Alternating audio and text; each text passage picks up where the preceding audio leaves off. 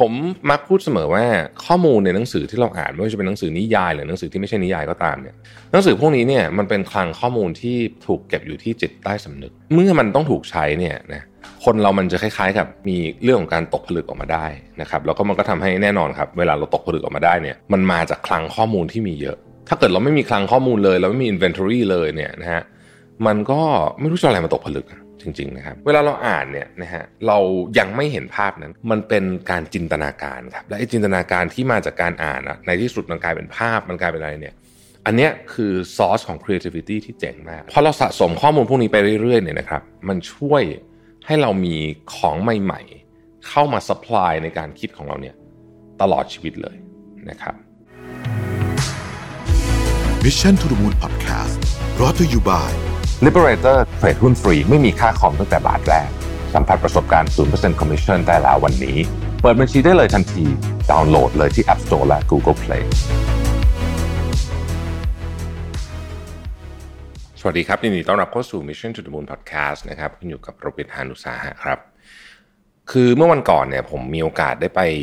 บรรยายที่โรงเรียนลูกมานะฮะก็เป็นเด็กมัธยมนี่แหละนะครับแล้วก็เตรียมสไลด์มาแล้วก็เลยรู้สึกว่าเออไหนๆเตรียมไว้แล้วนี่ก็เอามาเล่าให้ทุกท่านฟังด้วยดีกว่านะครับคือจริงๆเนี่ยเรื่องมันเกิดขึ้นมาจากว่าบรรรักษ์เนี่ยของเรียนเนี่ยนะครับเขาก็อ่านหนังสือผมแล้วเขาบอกเอ้ยอ้าวเห็นนามสกุลคุ้นๆนะฮะก็เลยอ้าวลูกเรียนที่นี่เหรอก็เลยเชิญมา เพราะว่าลูกผมเนี่ย คนโตเนี่ยเขาชอบไปอยู่ห้องสมุดมากครับยืนหนังสือโรงเรียนมาตลอด ก็เชิญมา แล้วก็มาพูดเรื่องของคล้ายๆ กับว่าพลังแห่งการอ่านอะไรประมาณอารมณ์ประมาณแนวๆนี้นะฮะ แต่ว่าลูกผมเขาก็ลูกผมก็เริ่มโตแล้วนะเขาก็บอกว่าเออพ่อไม่ต้องบอกนะว่าพ่อเป็นพ่อหนูอะไรเงี้ยนะเขาก็มีความแอบแบบนั้นนิดนึงนะตามสไตล์เด็กเริ่มเป็นวัยรุ่นนิดหนึ่งนะครับ แต่ว่าเรื่องที่จะมาเล่าในวันนี้น่าสนใจเพราะว่าผมทำรีเสิร์ชมานิดหนึ่งตอนที่จะไปพูดอะเพราะว่าประโยชน์ของการอ่านสำหรับคนยุคผมเนี่ยเราเข้าใจกันค่อนข้างดีอยู่แล้ว แล้วเราก็พูดถึงบ่อยบ่อยมากอยู่แล้วนะครับ แต่ประโยชน์ของการอ่านสำหรับเด็กอายุ 10 ขวบ 10 กว่าขวบเนี่ย มันไม่เหมือนกันแน่นอน เพราะว่าเขาอยู่ในโลกของ Chat GPT เขาอยู่ในโลกของเรียกว่าเป็นข้อมูลอยู่ที่ปลายนิ้วตลอดเวลานะครับ หลายคนก็ตั้งข้อสงสัยว่า มันยังจำเป็นจะต้องอ่านหนังสือเป็นเล่มๆจริงหรือเปล่านะเพราะว่าความรู้ที่มาจากหนังสือเป็นเล่มๆเนี่ยเออมันก็หาได้ในอินเทอร์เน็ตง่ายๆเลยไม่ใช่เหรออะไรอย่างเงี้ยนะฮะอันนี้แหละเป็นหัวข้อที่น่าสนใจและน่าจะไปชวนคุยนะฮะ ผมก็เลย list ออกมาว่าเอ้ยจริง ๆ การอ่านหนังสือเนี่ยโดยเฉพาะสำหรับเด็กๆเนี่ยนะครับ ยังมีประโยชน์อยู่ แต่ว่าอาจจะไม่ได้เป็นประโยชน์ตรงๆแบบที่เราคิดในอดีตแล้วนะฮะมีอะไรบ้างนะครับ ข้อที่หนึ่งซึ่งผมคิดว่าเป็นข้อที่สำคัญที่สุดเนี่ยคือความสามารถการฝึกความสามารถในการ get in the zone หรือความสามารถในการโฟกัสกับอะไรบางอย่างได้นานพอ คือในโลกที่เราเต็มไปด้วย distraction ต่างๆเนี่ยเรามีเรื่องดึงดูดความสนใจของเราตลอดเวลา แล้วมันสมองของเราเองเนี่ยก็ใช้คำว่า craving ก็คือต้องการ distraction ด้วยนะเขาเรียกว่า novelty bias คือว่าไม่ใช่ว่ามันมี distraction เยอะแล้วเรา distract เฉยๆนะพอมันไม่มีเราก็อยากจะถูก distract ด้วยนะฮะเอออันนี้มันเป็นเรื่องที่น่าสนใจมาก เพราะว่าเวลาเราถูก distract โดยเรื่องพวกนี้เนี่ยหรือว่ามี ฟังก์ชันของโซเชียลมีเดียที่มันมีปิ้งปิ้งปิ้งขึ้นมาเป็น new message new notification เนี่ยสมองมันหลั่งโดพามีนเป็นโดสเล็กๆนะครับเหมือนเวลาเรากินไอติมกินคุกกี้อะไรอย่างเงี้ยนะฮะเราก็อยากจะมันมีความมีความเสพติดนิดๆไม่นิดอะเสพติดเลยดีกว่าต้องใช้คำนี้นะฮะแล้วถ้าเราถูก distract ตลอดเวลาเนี่ยนะครับ เรา จะโฟกัสกับงานยาวๆไม่ได้ ทีนี้เรามาคิดกันดูว่าเอ๊ะจริงๆเราถูก distract ตลอดเวลาหรือเปล่านะฮะผมก็ชวนคนที่อยู่ในห้องประชุมเนี่ยคุยบอกว่าเออลองคิดดูจริง ๆ เนี่ย ตั้งแต่เราตื่นเนี่ยนะฮะเราตื่นนอนมาเนี่ยนะครับ เราก็เจอคือผมใช้คำว่าเราอยู่บน series of screen คือเราเปลี่ยนจากสกรีนหนึ่งนะฮะอาจจะเป็นมือถือในตอนตื่นนอนนะครับ มาเป็นนาฬิกาที่ข้อมือนะฮะมาเป็นแท็บเล็ตในห้องครัวนะครับพอมาถึงที่ออฟฟิศเนี่ยนะครับเราก็ต้องเจอ distract ด้วยสกรีนต่างๆ อีกมากมายไม่ว่าจะเป็นจอที่ทำงานทีวีอะไรอย่างเงี้ยนะฮะเยอะแยะเต็มไปหมดเลยแล้วเราก็อยู่กับมันทั้งวันเพราะเราต้องทำงานใช่ไหมแม้แต่กระทั่งการประชุมทุกวันนี้เนี่ยนะฮะเราก็แทบจะไม่มีเราลองนึกดูนะว่าการประชุมที่นั่งประชุมเฉยๆ ไม่มีใครมีมือถือ ไม่มีใครมีคอมพิวเตอร์เลย และไม่มี projector screen เลยเนี่ยที่นั่งคุยกันเฉยๆจริงๆเนี่ย มีเยอะไหมผมว่าน้อยมากสมัยนี้นะฮะมันอันนั้นจะเป็นการลักษณะการกินกาแฟมากกว่าเดี๋ยวนี้บางทีกินกาแฟต้องควักแท็บเล็ตขึ้นมาคุยงานกันเลยนะฮะกลับไปถึงบ้านตอนที่จะพักผ่อนเราก็ใช้สกรีนอีกเหมือนกันใช่ไหมเราก็ดูหนังดูทีวีอะไรอย่างเงี้ยนะฮะแม้แต่กระทั่งตอนที่เราพักผ่อนเคยสังเกตไหมเวลาเราดูดูอ่าดูภาพยนตร์ Netflix อย่างนี้ก็ได้เนี่ยนะครับ เราก็ยังอดจะหยิบโทรศัพท์มือถือขึ้นมาดูไม่ได้เลยนะฮะคือมันคือความสามารถในการโฟกัสตอนนี้มันแย่ลงจริง ๆ นะครับ ดังนั้นเนี่ยใครก็ตามที่สามารถฝึกเรื่องนี้ได้นะฮะผมใช้คำว่าจะเป็น superpower เลย เพราะว่าเวลาเราจะทำงานเจ๋งๆ ทั้งหลายเนี่ยนะครับต่อยคุณมี Chat GPT ต่อยคุณมีอะไรก็ตามเนี่ยคุณยังต้องการความสามารถในการโฟกัสของตัวเองอยู่ ต่อให้คุณมี AI ที่เก่งมากอยู่กับคุณเนี่ยนะฮะแต่คุณไม่สามารถคิดคำถามที่ดีได้ AI มันก็ตอบคำถามออกมาแบบห่วยๆ ถ้าคุณจะคิดเรื่อง structure ของ Data เวลาเอาไปทำสมมติทำ marketing มาปุ๊บ เราได้ Data มาจากข้อมูลมาเนี่ยนะแล้วอย่างที่ผมทำเนี่ยเสร็จแล้วเราต้อง structure ว่ามัน insight ที่มันมาเนี่ยคืออะไร การวิเคราะห์จาก Data ออกมาให้เป็น insight เนี่ยแล้วแปลงมันกลายเป็น information ว่าเราควรจะทำอะไรกับมันต่อไปเนี่ยนะฮะถ้าคุณทำแบบไม่มีสมาธิเนี่ยมันก็จะได้งานแบบคุณภาพต่ำเวลาผมจะเขียนหนังสือเนี่ยนะฮะถ้าเขียนแบบ เขียนแล้วเดี๋ยวมือถือก็เด้งเขียนแล้วเดี๋ยวไอ้นู่นไอ้นี่ก็มีเอ่อ notification ขึ้นมาเนี่ย งานก็จะออกมาแย่ถามว่าเขียนเสร็จไหมเสร็จฮะแต่คุณภาพงานมันจะแย่ เพราะฉะนั้นการโฟกัสได้สัก 30 นาทีถึง 1 ชั่วโมงโดยที่ไม่มีอะไรมากวนเลยเนี่ยเป็น superpower คำถามคือ ฝึกยังไง มันฝึกได้สองสามอย่างอะแต่ว่าอันหนึ่งอะคือการอ่านหนังสือนะฮะอีกอันหนึ่งอาจจะเป็นเรื่องของการนั่งสมาธิ แล้วก็การเตรียมสภาพแวดล้อมให้พร้อม แต่การอ่านหนังสือช่วยเรื่องนี้จริงๆเพราะการอ่านหนังสือเนี่ย คุณจะอ่านหนังสือรู้เรื่องก็ต่อเมื่อคุณโฟกัสได้เท่านั้นไม่งั้นคุณอ่านไม่รู้เรื่องผมไม่นับพวกการ์ตูนนะเอาหนังสือที่เป็นผมใช้คำว่ามี narrative อะนะฮะมีการเล่าเรื่องจุด A ไปจุด B คนนี้ทำเรื่องนี้เพราะอะไรแบบนี้เป็นต้นเนี่ยนะครับ อันนี้คืออันที่หนึ่งนะฮะความสามารถในการโฟกัส อันที่สองเนี่ยเราพูดถึงเรื่องของ emotional intelligence หรือจริงๆต้องบอกว่าเป็น empathy ด้วยบวกกัน อันนี้ก็เป็นทักษะที่สำคัญมากเช่นการการอ่านหนังสือช่วยเรื่อง empathy ยังไงนะฮะมนุษย์เราเนี่ยเราเข้าใจวิธีคิดของตัวเราเอง เราเข้าใจว่าทำไมเราถึงทำแบบนี้อะไรเป็นตัวกระตุ้นเรานะครับ เราเข้าใจแต่เราเป็นเพียงหนึ่ง type ในอาจจะ 50 type ที่มีอยู่บนโลกนี้นะครับ เรามักไม่เข้าใจคนอื่นว่าทำไมคนนี้ถึงถูกกระตุ้นด้วยเรื่องนี้แล้วเป็นแบบนี้ เพราะมันยากมันเข้าใจยากนะฮะหนังสือช่วยประเด็นนี้จริงๆ เพราะว่าไม่ว่าคุณจะอ่านหนังสืออะไรก็ตามเนี่ยที่มันมีเรื่องเกี่ยวกับคนเข้ามาเกี่ยวข้องด้วยนะครับ เอาเป็นนิยายก็ได้นะครับสมมติคุณอ่านนิยายที่ คุณอ่านนิยายของแดนบราวน์ก็ได้นะครับ บางคนบอกนิยายแดนบราวน์นี่สุดแสนจะ mass ละไม่สนุกนะฮะ แต่ผมชอบนะฮะ บางทีผมชอบอ่านอะไร mass เหมือนกันนะนิยายแดนบราวน์เนี่ยนะครับเขาก็ base character ของตัวละครเนี่ยมาจากคนจริงๆนี่แหละนะฮะเขาจะเอาคนสองคนมาผสมกันก็ได้ เพราะว่าเวลานักเขียนคิดถึงคนน่ะมันก็ต้องเป็นคนที่มีความ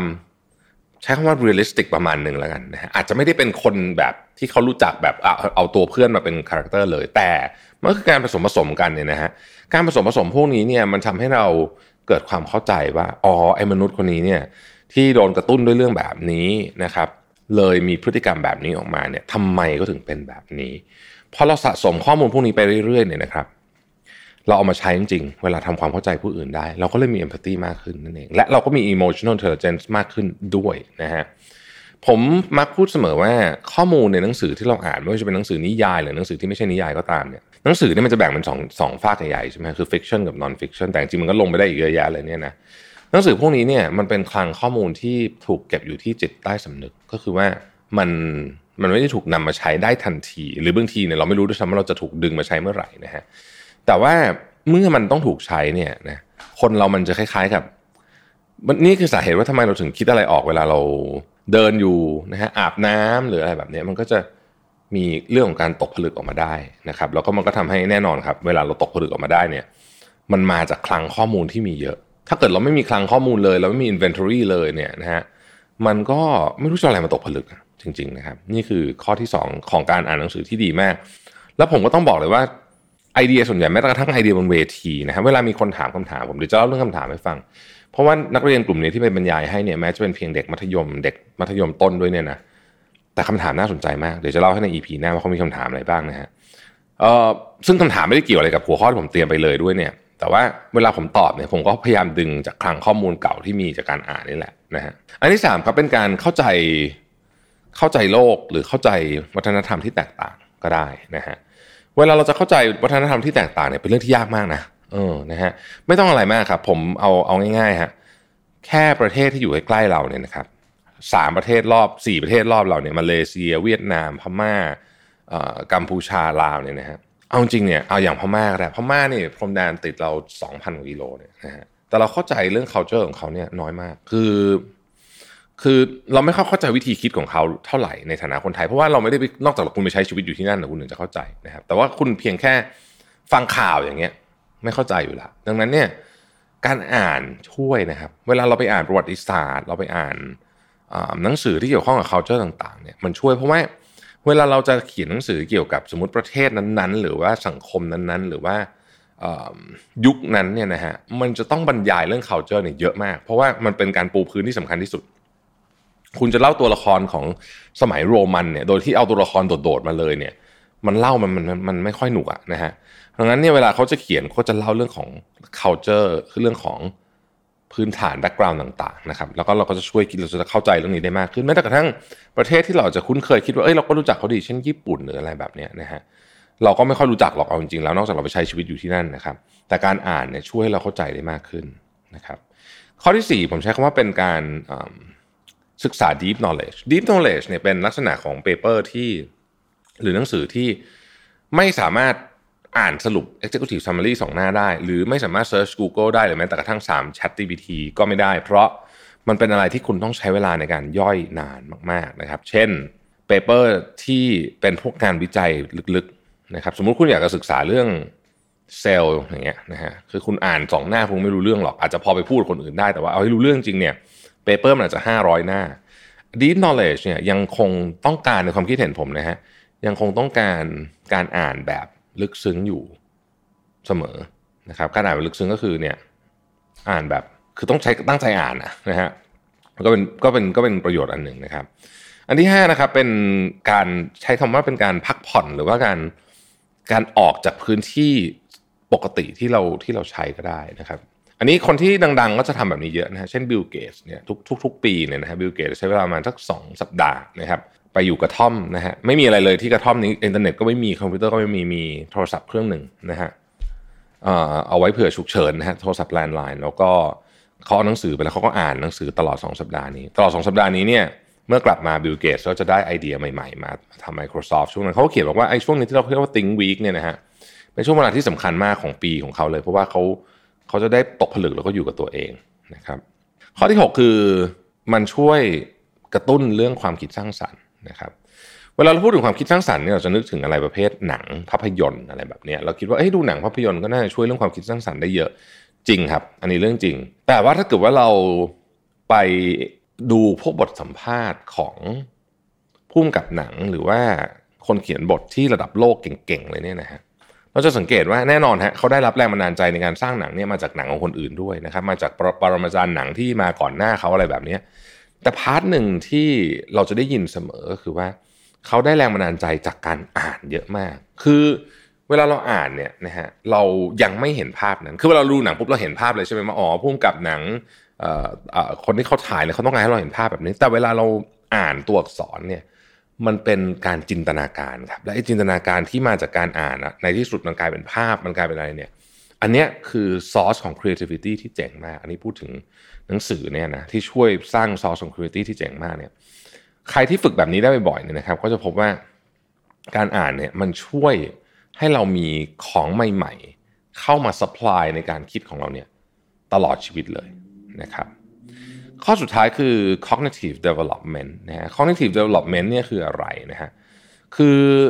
อย่างที่ผมบอกนะฮะขอต่อให้คุณมี Chat GPT เก่งแค่ไหนก็ตาม ต่อให้คุณมี AI เก่งแค่ไหนก็ตาม ณ วันนี้เนี่ยสิ่งที่มนุษย์ต้องทำคือ คุณต้องตั้งตั้งโจทย์ให้ถูก คุณต้องมี critical thinking คือคุณต้องเข้าใจว่า เฮ้ย ไอ้เรื่องนี้มันคือเรื่องที่ควรจะต้องถูกจัดการเรื่องนี้ช่างมัน priority ของเรื่องต่างๆ นานาพวกนี้เนี่ยเป็นยังไงบ้าง การอ่านหนังสือช่วยเรื่องนี้เยอะมากนะครับ ถ้าคุณอ่านหนังสือที่เจ๋งๆเกี่ยวกับเรื่องนี้เนี่ยนะฮะ เช่น หนังสือ principle หรือหนังสือของ Ray Dalio ทั้งหมดเนี่ยนะฮะ คุณจะพบว่าวิธีคิดของคุณเปลี่ยนไปเลยนะฮะ แล้ววิธีคิดนี้มันอธิบายเป๊ะๆไม่ได้ด้วย แล้วมันก็ไม่ใช่การ copy จากหนังสือมาด้วยนะฮะ แต่มันการ develop วิธีคิดจากตัวคุณเองนี่แหละนะครับ แล้วก็มันช่วยสร้างกระบวนการเรียกว่าเส้นทางทางความคิดใหม่ แล้วคุณไปใช้ tools ต่างๆ คุณไปใช้ AI ต่างๆเนี่ยคุณจะใช้มันได้ดีขึ้นและเก่งขึ้นนะครับ นี่คือ 7 ข้อนะฮะของการอ่านที่ที่ผมคิดว่ามีความสำคัญมากนะครับแล้วก็ช่วยในเฉพาะในเด็กที่ยังอายุน้อยๆอยู่เนี่ยในการแก้ไขปัญหายากๆบนโลกใบนี้นะครับเดี๋ยวตอนต่อไปจะมาเล่าให้ฟังว่าเด็กยุคใหม่เนี่ยเขาคอนเซิร์นเรื่องอะไรกันบ้างนะครับ จากคำถามที่น่าสนใจมากนะฮะขอบคุณที่ติดตาม Mission to the Moon นะครับแล้วพบกันใหม่พรุ่งนี้ สวัสดีครับ Mission to the Moon Podcast Presented by Liberator เทรดหุ้นฟรีไม่มีค่าคอมตั้งแต่บาทแรก สัมผัสประสบการณ์ 0% Commission ได้แล้ววันนี้ เปิดบัญชีได้เลยทันที ดาวน์โหลดเลยที่ App Store และ Google Play